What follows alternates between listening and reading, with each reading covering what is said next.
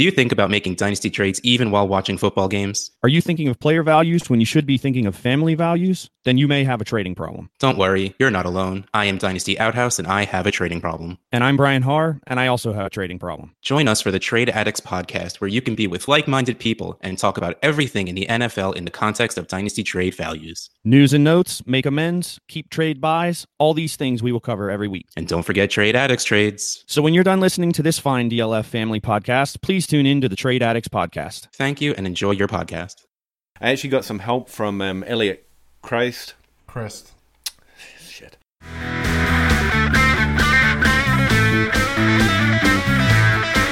You're at the dynasty crossroads that film and analytics create. The dynasty crossroads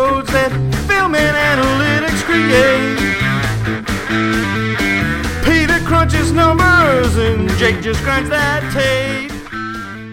Hello and welcome back to the Dynasty Crossroads. My name's Peter Howard at PA Howdy on Twitter. I'm here with Jake Anderson at Jake Anderson FF on Twitter. Um, we're here to talk about one player at a time at the crossroads from both a film and an analytics point of view. Try and reach a consensus or uh, at least an informed argument. Jake, how are you doing? Um, anything new with you? I'm doing well. Nothing. Nothing's really new. Just uh, same old day to day grind. Fantastic. Glad to hear it. Um, me and Jake taped separately, so I'm hoping he had something great to say there. Um, yeah, uh, it's been a lot of fun for me. I actually played on my first Showdown slate. If no one knows what that is, it's where you play one game in DFS, so everyone's choosing players to fill their lineup from um, two different teams in the same game. Um, I've never played it before because it sounds like a special kind of hell, and it was because every play changes everything for pretty much everyone in it, and so every minute of the game you you're first or you're last almost. And it's uh, it, it's a whirlwind of emotions to say the least. I actually got some help from Elliot Christ from thequantedge.com, and there's a lot of great tools on there that we've mentioned before. But I think one of the best ones is that you can sign into like a private chat room and ask questions about slates or players or starts or lineups. And Elliot, as well as all the uh, other DFS uh, geniuses over there, will help you out. And they actually had me finishing in third place. I was actually in first place for a good majority of the game until like the last five minutes or so. So uh, thanks to all of those guys who actually managed to make my lineup uh, pretty good. Actually, I was going to say not terrible, but they made it really well. Um, and that, I really enjoyed it. So I wanted to give them a shout out um, and also remind people, because me and Jake are bad at doing it, that if you're interested in the Quant Edge, there's one of the people that actually support us. And so they gave us a, what do you call it, Jake? A password or a, a passcode? Yeah, promo a promo code. A promo code. That's the one. Yeah, I'm, I'm terrible at this. And so if you type in Crossroads when you sign up with them, you actually get uh, money off. Um, I think it's like 20%, 10%, something like that. And it's definitely worth checking out, if even if it's just to pick the brains of people who do this regularly. If you're playing DFS or just start sit decisions, they're all really helpful and friendly over there. Um, so you were on a podcast as well recently, weren't you, Jake? Yeah, I was on the uh, Dynasty Tradecast with Nathan Powell and Eric Bursloff. Uh, Dan Sanio is another co-host on that show. He was gone. Um, but you were on that, I believe, two weeks ago too, right? Yeah, you're just following behind me, one podcast at a time. Yes. That's what I like to think. Per usual. Per usual. right. No, uh, I listened to that. It was great. You uh, fired shots at me just as soon as they gave you the microphone, so I enjoyed that immensely. Um, made sure you fit in a few jabs at Rashad Penny because uh, I knew you were going to listen. I had to. right. Um, no, it's a really great episode. Everyone should check that out. Um, but who are we talking about today? We did another Twitter poll. A lot of people voted. Thanks to everyone who does that every week to save us from, you know, having to have that argument before we start the main argument. Um, who won in the end? Yeah, it was the the hot asset. You know, the waiver wire talk of redraft again. It was Marquez Valdes Scantling, the rookie wide receiver for the Green Bay Packers. It is almost always the hottest name in the industry right now when we put out a poll, which is really helpful and probably keeps us very topical. Um, so that's going to be useful. Jake, as always, is going to talk about him from a film perspective, what he's seen from him from college and also in the NFL, and then I'm going to try and uh, do the same from a metrics or a numbers point of view. Uh, I prefer the word metrics because I don't mess it up nearly as often as I mess up the word analytics. Just in case you've never noticed that. Do you want to go first this week, Jake, or should I? I guess I guess we just have like a rotating schedule here, so I can go first. Okay. Um, Marquez Valdes Scantling was a fourth round draft pick by the Green Bay Packers. He um, originally played for North um, North Carolina State and then transferred after his sophomore season um, to USF, University of South Florida. And then, per the NCAA transfer rules, he actually had to take a whole year off um, at, when he decided to transfer. So he was on the scout team for a year and then played his final two seasons at USF. And he really didn't do a whole lot in his college career, although although he did, um, you know, comparatively speaking, from what he had done previously, uh, had a pretty solid season his final year in 2017. Um, you know what? I honestly I didn't do enough legwork on Marquez Valdes Scantling. Um, I was a kind of a big J'Mon Moore guy in the third round, and obviously ESB was a hot topic, you know, in Devy in Devy leagues a year ago, and you know even leading up to the uh, the draft. I know Ryan McDowell. I think he was his wide receiver one in the class uh, for a long time. So um, MVS just kind of slid through the cracks there, and he slid through the crack for me too, where I just didn't dig into him all that much. Um, and he was kind of just, uh, he was definitely a miss for me. I mean, obviously, we didn't see this coming. I don't think anybody saw this coming, even if you did um, do some groundwork on him coming out of college. Um, but, you know, the limited. I think he's rostered, to be fair to anyone that's like, I didn't have him. Um, like he's an Aaron Rodgers, potential Aaron Rodgers receiver. Sure. I think people was going to push them on their benches. Right. But uh, Yeah, I think that's think- where most people had yeah, him, right? And I think that's the only reason he was really drafted in probably the Yeah. fourth round of rookie drafts is he was, and he I guarantee he was always the last out of the three um, rookie receivers for the the Packers. And um, you know there was a couple times where I kind of wanted to just take him in that fourth round. He just didn't make it to me, um, just because you know he was again he's it's a great system. You're just kind of t- taking dart throws in the fourth round there. Um, but just getting back to the limited tape that I watched uh, pre-draft, and then obviously you know watching him throughout this NFL season, and then going back and kind of digging into his college tape. Um, you know, super explosive guy. He's 6'4", He's pretty wiry. He's relatively thin. Um, not the strongest build, but this guy can really fly. He, you know, ran a four three seven, and it shows off in his college tape. I mean, he can he can take any play to the house, and he kind of reminds me of DJ Chark a little bit. You know, he was that other, um, you know, four three wide receiver coming out of LSU that was a really good deep threat special teamer, and um, I think that's another reason that MVS fell through the cracks a little bit is because we already had kind of that longer, leaner um, speed threat that was actually drafted in the second round, so he kind of got that hype. Um, and I didn't, I wasn't a big fan of DJ Chark because he couldn't really catch very well. Um, MVS actually for for being the deep threat, for being the explosive guy. Um, a lot of the times when when they're speed demons, they don't show very good uh, ball skills. They don't adjust to the ball in the air very well. They're not very good in contested situations. Um, not great route runners, and I wouldn't say MVS is a great route runner by any means, uh, but he does show really good body control and field awareness and ability to um, adjust to a ball in the air. He's shown that multiple times in the NFL already. Um, the sideline play, I can't. I don't think it was. I don't know if it was last week or if it was against the. I can't remember what team it was. It was a sideline play. He's made a bunch of sideline plays, but contorts his body, completely spins around midair, um, snatches the ball with his hands, and gets his feet in bounds. Um, he's made some nice sideline catches like that already in his career, and um, I think his hands are a little bit inconsistent. Um, he does body catch a lot. He, you know, he kind of basket catches the ball a lot, and he kind of goes to the ground as he catches it quite often, especially on a little bit deeper routes. So he doesn't. It doesn't seem like he's super comfortable catching the ball. You know, he kind of uses that diving motion to to catch it like kind of an outfielder in baseball when they're when they're diving and sliding to catch the ball. Um, But again, sometimes he does snag the ball really well and extend and high points the ball and shows nice soft hands. So it's kind of a just an inconsistency there with his with his hands and and maybe that improves as he goes on and and maybe it doesn't but um, you know just going back and watching his tape um, I kind of wish I would have dug in a little bit deeper and paid a little more attention because his tape was impressive even though it was limited.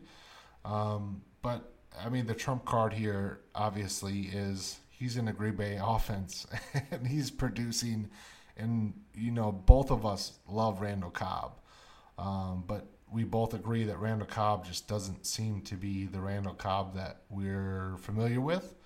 So there's opportunity in that offense, and Davante Adams is obviously the target hog, but this offense needs a deep threat. You know, ever since they let Jordy go, um, they've been lacking that deep vertical threat, and especially when a play breaks down. And Aaron Rodgers, even though he has that knee injury, he's getting back to health. He can extend plays so well. And those speed threats are so dangerous when he can let a play break down and get out of the pocket because defenders just can't hold up with that speed for that long. Um, and I think that there's even more of those plays coming. And we've seen his snap share um, increase. We've seen his target share increase over the last several weeks. He seems to be that number two receiver in this offense. He's had either 100 yards or a touchdown in every game in the last four games, so that's a positive note. Um, he's second in the NFL with yards per catch, right behind DeSean Jackson. Um, so these are all good things, and, and the thing is, he hasn't had a, a whole lot of volume. I think he's topped out at um, seven targets, all but one game. I think he did have 10. Um, so he's not getting a ton of targets, but I think that could improve. And these big play guys, I mean, when you can make a 50 yard play any given time, you can kind of get away with not having heavy, heavy volume. Um, so, you know, I've turned from relatively unfamiliar with MVS early in the pre draft season and early on in this season to kind of being just a, a fan because I like his skills and I love um, his situation. And it seems like Aaron Rodgers trusts this guy. He's come out and talked about it. Um, you know, it seems like all of his teammates are really impressed by what he's doing. And when you have the trust of Aaron Rodgers, he's not afraid to throw it up to you. And uh, he's actually Aaron Rodgers is throwing the ball away more than he ever has in his career this year, and it could be partially because of his injury. It could be partially because of supporting cast. And he said, "Listen, people aren't getting open. I'm going to throw the ball away. If people were getting open, I'd take more shots." So he really needs some players that can make plays that he can rely on. So as that um, trust continues to develop between these two, I really think that you know that role is established. Now, I don't see him being wide receiver one by any means, but um, I think he's definitely going to have some wide receiver two weeks. I think he's going to be a safe wide receiver three play this year, and I think that's going to continue on to next year. So for me, um, and I said I was going to be short on this, and of course I just keep talking and keep talking. but um, I'm letting you, to be fair. I appreciate that. Um, I I honestly think he's worth a late 19 first at this point. So I'm going to stop talking. I'm going to take a drink oh. of water and breathe for a second. And I'm gonna let you take the take the mic over here, Peter. Um, I was honestly letting you talk, so I was trying to cram in one last data point to this fucking sheet that I've got. Um, I'm gonna start clearly by saying my uh, my take on Marquez or uh, Marquez, Marquez Vandos yeah. Scantling is no. Like, um, I think this is one of these moves that you should um, seriously look at your team and make a decision on where you're at. And if you're, I don't know how you do that, Jake. How do you assess where your team is? Because what I do is I look at my points and my points per game mm-hmm. in relation to my, uh, the other teams. Like if I'm, I don't know, uh, batting 500, like point 500, so I'm not at the top of the league, but I'm compete competitive every week what I'll do is uh, I'll look at those points per game. Um, my fantasy league makes that really easy when you're looking at the standings. If you have a higher points per game than the people above you or some of the people above you, you're competing. You're going to get into the playoffs more often than not, and you have a shot. if it's if it looks just about right, like your points per game is lower than the three teams above you, you're gonna get in the f- in the playoffs, but you're really hoping for a miracle to win. Um, and if it's that's probably very obvious to everyone, but it's something I've honestly just started doing to like assess where those teams that are kind of middle of the road where I'm at. If I'm in fourth or fifth place, if my points per game looks r- like w- where it should be, then I'm more likely starting at this point in the season to sell things off or look for a move that can help me next year. Because while it could happen, is less likely, right? Absolutely. Um, on the other hand, if you're if you've got a serious shot, like I have some leagues where I'm might barely make the playoffs and I'm number two in the league in terms of points per game or overall points, and in that league I'm doing the exact opposite, right? Um, Scantling's someone you want right now if you're trying to win, but you're plugging him into your lineup like Jake was just saying. You're plugging him in the same place you would plug in DeSean Jackson or Tyrell Williams or even Mike Williams on the same team. You're plugging him in where you need variance, not where you're looking for a flaw. Uh, Scantling had 100 yards last week on three targets. Now, I know Jake's already made the excuse for that, that it's Aaron Rodgers. This will happen every now and again because it's Aaron Rodgers, and that's completely true. But you're not plugging that guy in the same way you'd plug in a Larry Fitzgerald or the way you'd plug in even a Cole Beasley. These are the lower floor type players. If you want a floor, those are the players you put in over Scantling um, because they're more like, well, maybe not Beasley right Not now because Cooper just showed up. But before now, he was that guy. Sure. Um, I'd rather plug in Cobb if I was looking for a floor, even right now, leading up to the playoffs. Um, so I think uh, Scantling right now as a player you kind of have to do that mental math on. Where is your team? What do you need for your team? Um, whether you're making a push and whether you're not. Overall, since I'm mostly a dynasty player, um, I'm saying the same thing about Scantling as I said about Allison before he got injured. Now, the injury isn't why. Obviously, I didn't know that was coming. But I think this is a short term answer to an immediate problem.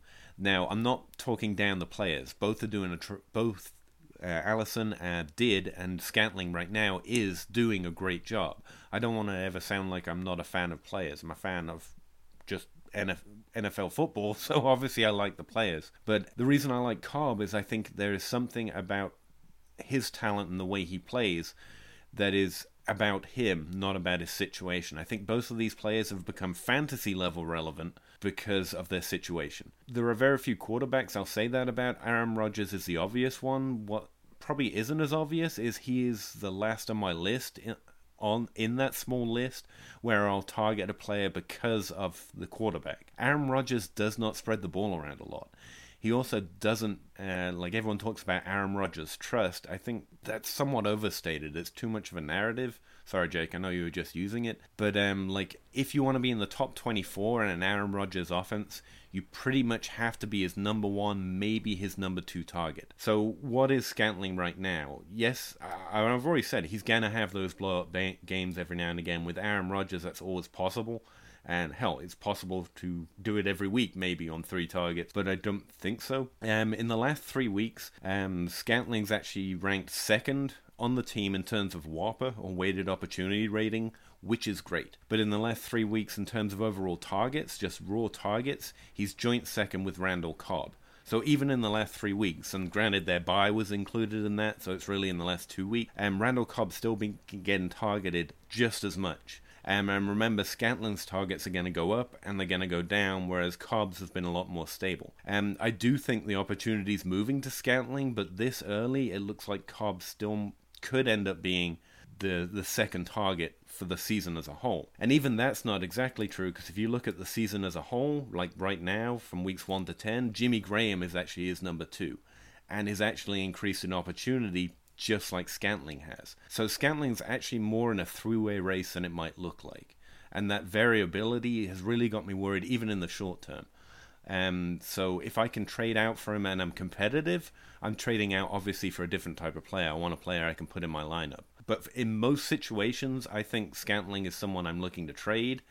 Um, not for nothing, because he's going to be useful down the stretch here. But I think the hype, from what I'm, from the feeling I get on Twitter, um, I think the hype is jumped the shark on Scantling. I think people think this is a dynasty asset. I think they think Scantling's going to get a touchdown or 100 yards every game.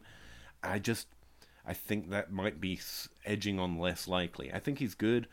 I think it could happen because Rodgers is seriously looking for targets. That's what this three-way race for number two is. and it's Rodgers searching for what he wants. Last two weeks, Scantling's been uh, been edging out the other two, but it could easily switch back the other way, especially when you look at the season long numbers and notice that Jimmy Graham has been the one who's been consistently targeted. Randall Cobb's suffering because he was injured through a period, so maybe now he's just getting back. Um, I don't know. Especially with the emergence of Aaron Jones as a lead back, uh, there just could be a lot that happens in this opportunity share, and that makes me more nervous even in the short term. Um, but I do agree overall for the next few weeks and into the player, Scantling could definitely be someone that does do it. But I think right now the assumption is that he's going to, and I would rather trade on that value, especially in a dynasty league where even when you're competing, you're still thinking about next year. Um, I think if I can flip that fourth round pick that I picked up just because he had Aaron Rodgers for uh, for something more than that. That's something I want to do in most situations. I think everything you said makes a lot of sense, and um, a lot of times in dynasty and fantasy football, you you have to make a decision, and there's plenty of times where I feel kind of um, in the middle, kind of wishy washy about certain situations, about certain certain uh, players, and this is not one of them.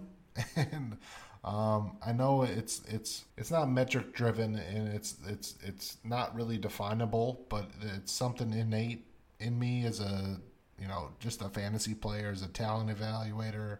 Um, call it what you will, but I just have a feeling about this. And again, I don't expect anybody to take this um, part of the conversation, um, take any stock by it by any means, because um, this is just my personal feeling about it. I do have a feeling about Marquez Valdes Scantling um, being able to perform. And I do think that he is the rising player in this offense. And I know Jimmy Graham is probably close there with him. Um, but I think Cobb is de escalating in this offense. And and I think um, MVS's target share uh, is, is, going up increasingly. And I, I just I, I think he's the guy that's going to be the number two weapon in this offense. And if I'm wrong, I'm wrong. Um, but I'm willing to take that shot here because I think the upside is immense. And it's either, and, and you're right, I think there's definitely an opportunity to sell here.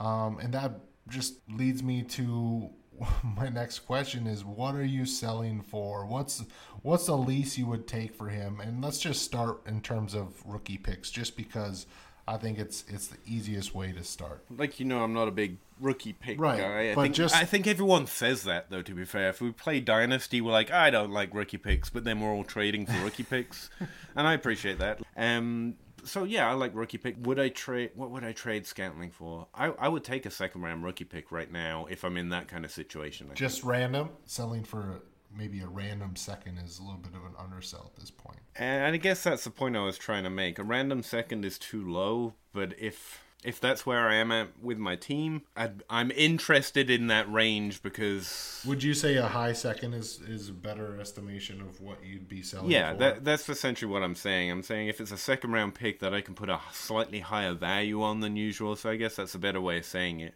If it's a if it's picked the first pick to the mid yeah, a high second round pick. Jeez, I'm not sure why I'm trying to find a better way of saying that.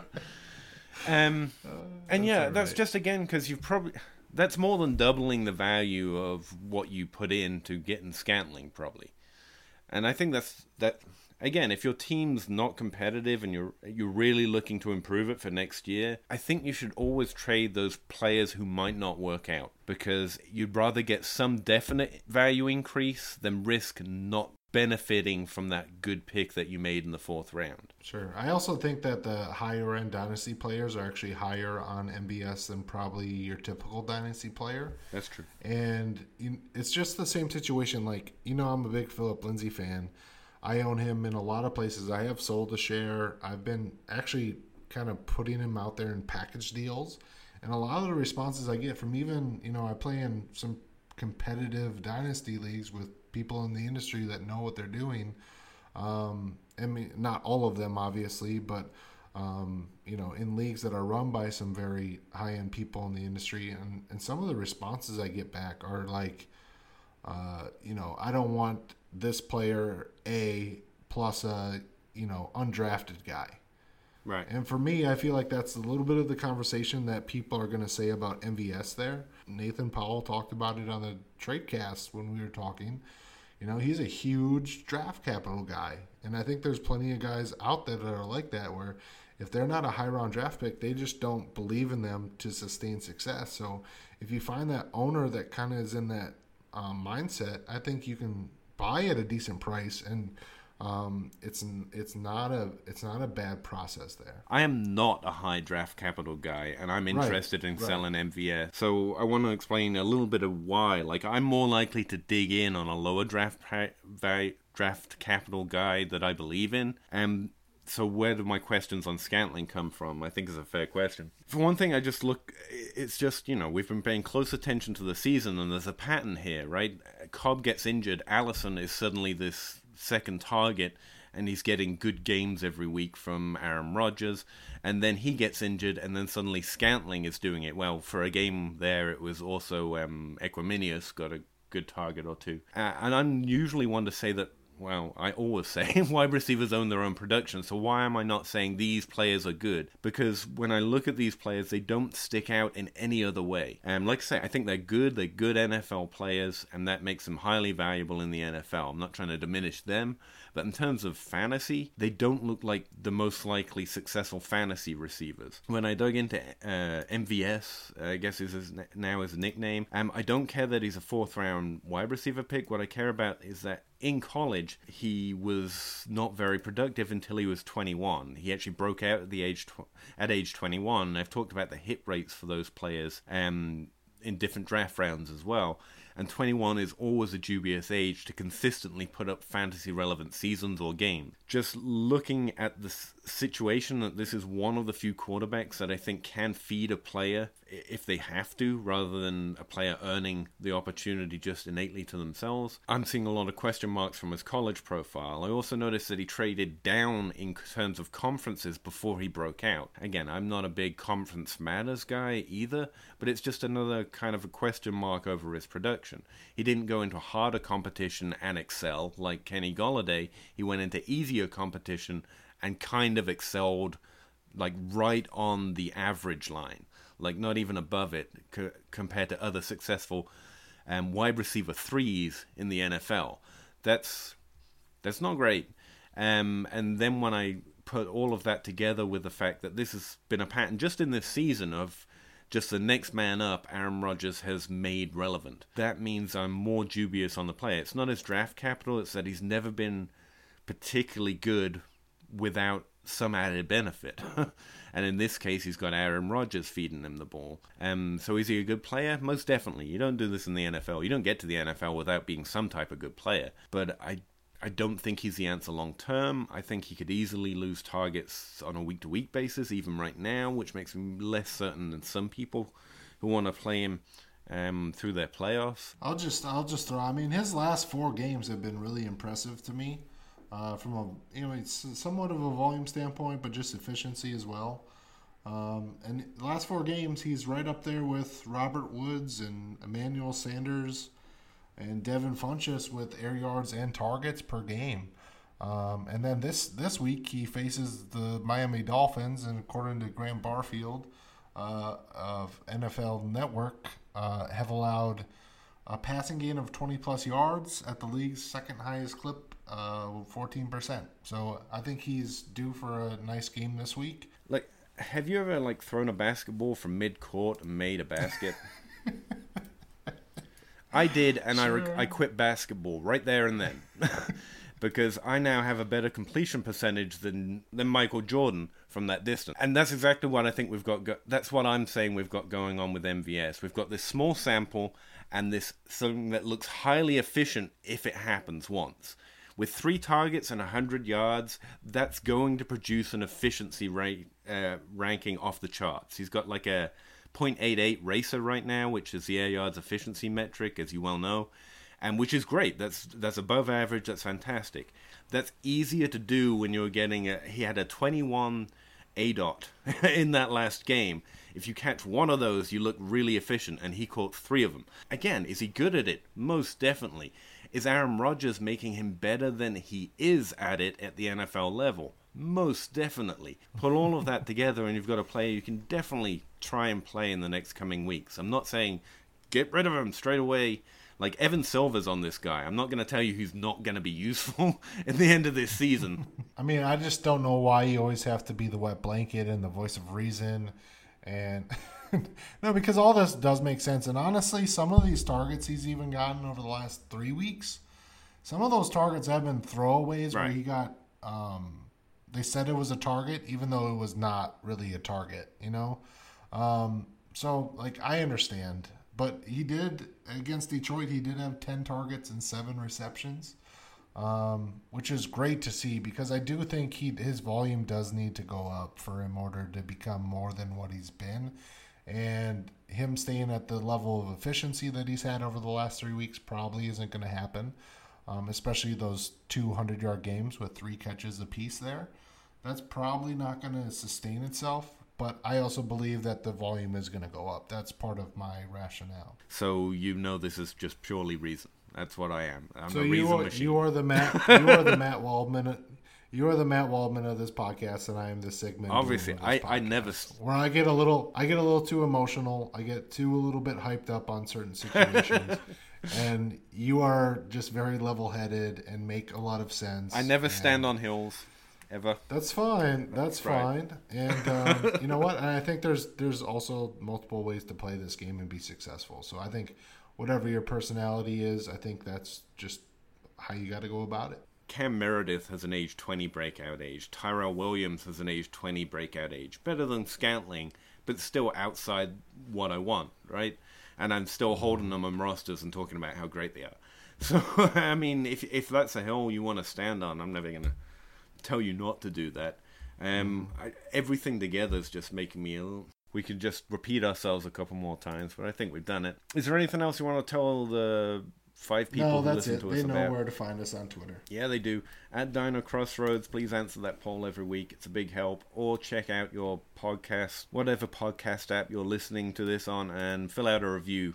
Um, that's That's that's honestly the best thing you can do if you do listen to the show for whatever reason, um, just to help us reach new audiences. And it's not really so much that um, it's ego driven whatsoever. It's it's about you know we do this every week. We do put in our time and energy into it. We do enjoy doing it. Um, and if you enjoy listening to it, just leaving a rating and review helps us out immensely. I mean, it's really honestly takes 15 seconds and it's the best thing that you can possibly do to support the show. yeah. I always hear that it's more helpful than you know. I think we all know. like, like we've got it sitting in our holsters. We're listening to a podcast, and if you please me, I will unleash this big helpful thing. I, I think you guys know. Uh, let us know when we earn it. Um, we really appreciate it. Um, and yeah, uh, thanks for checking us out. Thanks for coming to the Crossroads this week. I've enjoyed myself as I always do talking to Jake. Um, hope you did too, and I will see you next week. I know. You're at the dynasty crossroads that film and analytics create. The dynasty I'm never sure how much to recap shit I've said film before. And analytics create. Peter crunches numbers and Jake just grinds that tape.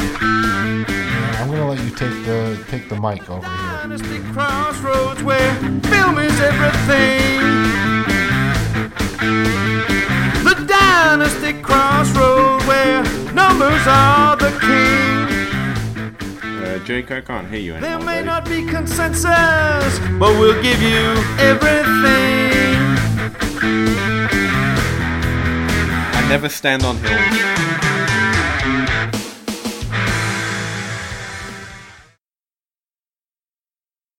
That's not great.